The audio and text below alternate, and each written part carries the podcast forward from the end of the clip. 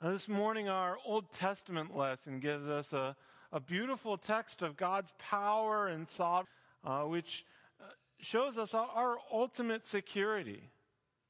Uh, since it was the first reading, we've heard two more since then. I'll just briefly remind you the, uh, the word of God to Isaiah in chapter 44. Thus says the Lord, the King of Israel and his Redeemer, the Lord of hosts. I am the first and I am the last. Besides me, there is no God. Who is like me? Let him proclaim it. Let him declare and set it before me. And God is literally calling out all challengers here, like a, a lion roaring, uh, saying, If you can hear my voice, back up or come fight me. Because the ground you're standing on belongs to me. Uh, God is calling out any challenger. Said, who, who wants to challenge me? Come on, bring it. There's nobody else. Uh, reminding his people that no one and nothing has God's power and can interfere with God's plan. He stands alone. It's a reminder uh, that's very necessary because the world is always setting up challengers to God's power, posers and pretenders uh, who propose their own plans by their own power uh, in opposition to God. We see it as early as the Tower of Babel uh, where the people said, We, by our own strength, will make a tower that reaches to the heavens. That's a good idea. And with that kind of power and technology, that kind of building, you could do anything. And they propo- thought that this would make a great name for themselves. Maybe it would have if they'd actually been able to finish building it. Of course, they weren't. God confused their languages and they were scattered. And the Tower of Babel stand as a, a, a symbol of futility of man's arrogance and boastfulness of beyond what can be accomplished. More recently, uh, that symbol would be, maybe be the Titanic, the unsinkable ship. Look what we have created the ultimate technological marvel that can defy all powers of creation until it hits an iceberg and sinks. Man's boasts, man's confidence in technology um, cannot rival God. Uh, no matter what that may be of AI or information systems today uh, that people fear or trust in, one way or the other, neither one is ultimately valid because no technology, no uh, modern marvel uh, has the power of God, can stand in opposition to his power. Uh, from Babel to Babylon, uh, we see uh, the, uh, the kind of power of wealth, uh, the prosperity of Babylon, those overflowing with riches from around the world. And even as the king threw a feast uh, to celebrate the uh, magnificence of his kingdom, the unending, unlimited prosperity uh, that he had achieved. A finger appeared and wrote on the wall, You have been weighed in the scales and found wanting. this very night your kingdom will be taken and given to the Medes and the Persians. Babylon's unlimited prosperity collapsed, uh, showing that the power of wealth, um, plans based on the power of wealth, uh, are flimsy at best. Again, more recently, uh, think all of us remember the housing market, the, the, the bubble. Buy, buy, buy. It's too big to fail, right? Just, the money's just going to keep rolling in forever. And then the bottom falls out. Because wealth is not utterly dependable. In fact, it is downright fleeting.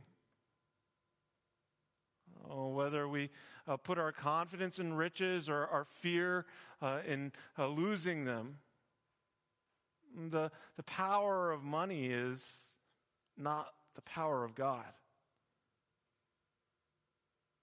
Again, back in Bible times, we saw the, the military might of Assyria. They can do anything they want and, and make anyone do anything they want because they've got the armies to enforce it. Uh, their soldiers are depicted in ancient art like having the heads of lions because of their ferocity. And they proved it by steamrolling anyone and everyone in their path until they got to Jerusalem. And God wiped out their army in a single night. The unstoppable army is stopped because man's power and strength of might is not the ultimate power. And it still isn't today, whether it's uh, tanks or aircraft carriers or drones or whatever military innovations can be developed for killing people. Military might is not the greatest power in the earth.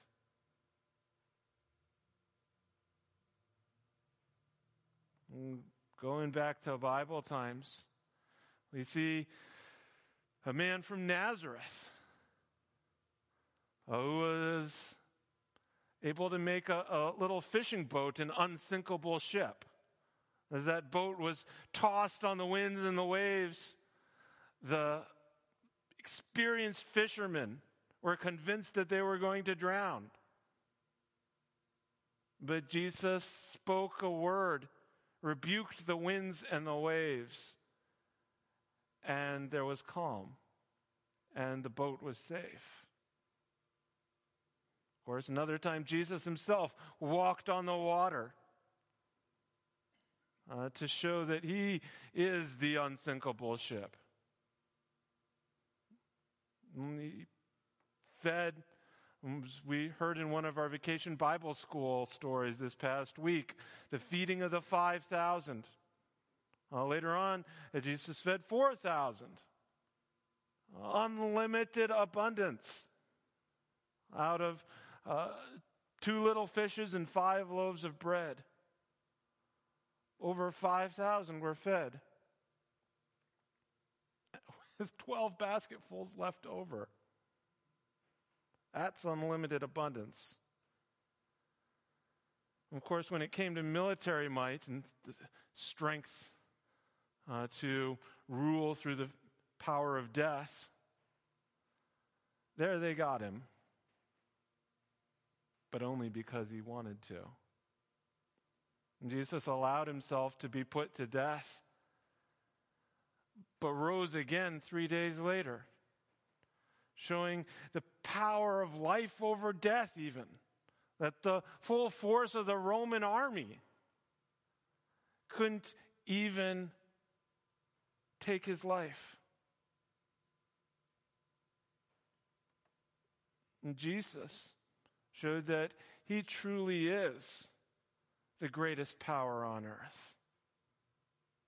Um, by walking on the water, feeding the 5,000, rising from the dead, Jesus showed that he does have the power to fulfill his promises and bring his plan uh, to completion. It's very significant that uh, uh, as Jesus fulfills this text uh, in regards to himself also in, in Revelation, well, one of the, this is a great passage for discussion with Jehovah's Witnesses who uh, uh, assert that Jesus is not uh, God, not Yahweh or Jehovah of the Old Testament. And yet, the Old Testament text here, where God says, I am the first and I am the last, besides me there is no God, is clearly spoken by Yahweh or Jehovah.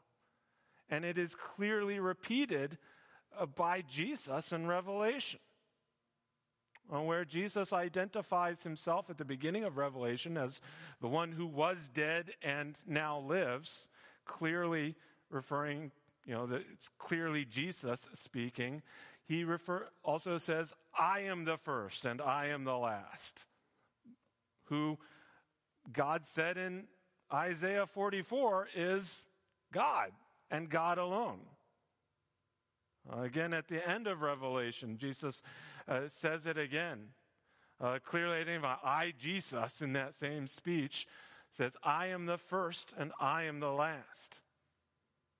And that Jesus is God, Yahweh, Jehovah, whatever you want to call him. He is the first and the last. And besides him, there is no God. He is King of kings and Lord of lords, the greatest power on earth, and no one can challenge his power and authority. His is the ultimate sovereignty. So, what does that mean for us? Well, it's significant that God spoke these words to Isaiah concerning a generation in exile the people of Judah who are going to be in exile in Babylon, surrounded by powers opposed to God, who didn't believe in God and set themselves up as the greatest power with a lot of evidence on their side. Uh, surrounded uh, by idolatry, surrounded by the evidence of their sin and its power um, because they were in exile in Babylon for a reason, um, because they had departed from God in worship of idols. That God spoke to these people surrounded uh, by guilt and fear to assure them of his power to fulfill his plan for their good. Listen to how this chapter starts. But now listen, Jacob, my servant, Israel, whom I have chosen. This is what the Lord says He who made you, who formed you in the womb, and who will help you. Do not be afraid. This is what it means for us who are similarly surrounded by worldly powers that claim to reign supreme and are often arrayed against us, who are burdened by uh, our guilt and the fear of the power of our sin. You don't have to be afraid. He who made you, who formed you in the womb, will help you. Do not be afraid. You have a powerful God, a Savior uh, who is the most powerful force in the world, who has promised to help you and told you that you do not have to be afraid because he is with you. That means you can trust God to care for you because he is strong enough and because he has told us his plan for us which is for our good. He goes on at the end of the chapter in verse 22 Remember these things, Jacob, for you, Israel, are my servant. I have made you. You are my servant, Israel. I will not forget you. I have swept away your offenses like a cloud, your sins like the morning mist. Return to me for I have redeemed you. Remember these things God's power and sovereignty. Because You're his servant. You are a servant of the Most High God. You are a servant of the most powerful being in the universe. And you are under his protection. He will not forget you. In fact, he will faithfully care for you.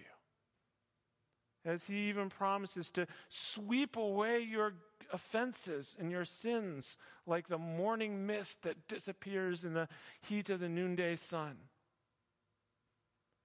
He says, I have redeemed you. Return to me. Hold on to me. Cling to me. You can trust God to care for you. So stay close to Him. And tell the world about him. Uh, the uh, NIV uh, uh, translation, which we uh, used in, in our, our, our, reading, makes it a little more amb- ambiguous. It kind of points it in a different direction. I prefer the ESV translation here that highlights g- the mission God gives to his people. Uh, as witnesses to tell the world of his power and his plan for them. As uh, he says, Since I appointed an ancient people, let them declare what is to come and what will happen. That's our job. God has appointed us, redeemed us, and made us his servants so that we can declare to the world what we know and what we've seen. Uh, that there is no God but God there is no power greater than his. Let me tell you, world, that there is someone who walked on water, fed the 5,000, rose from the dead, who is powerful enough to forgive our sins and give us eternal life. He says, Fear not, nor be afraid. Again, driving home that message of the confidence we have in him.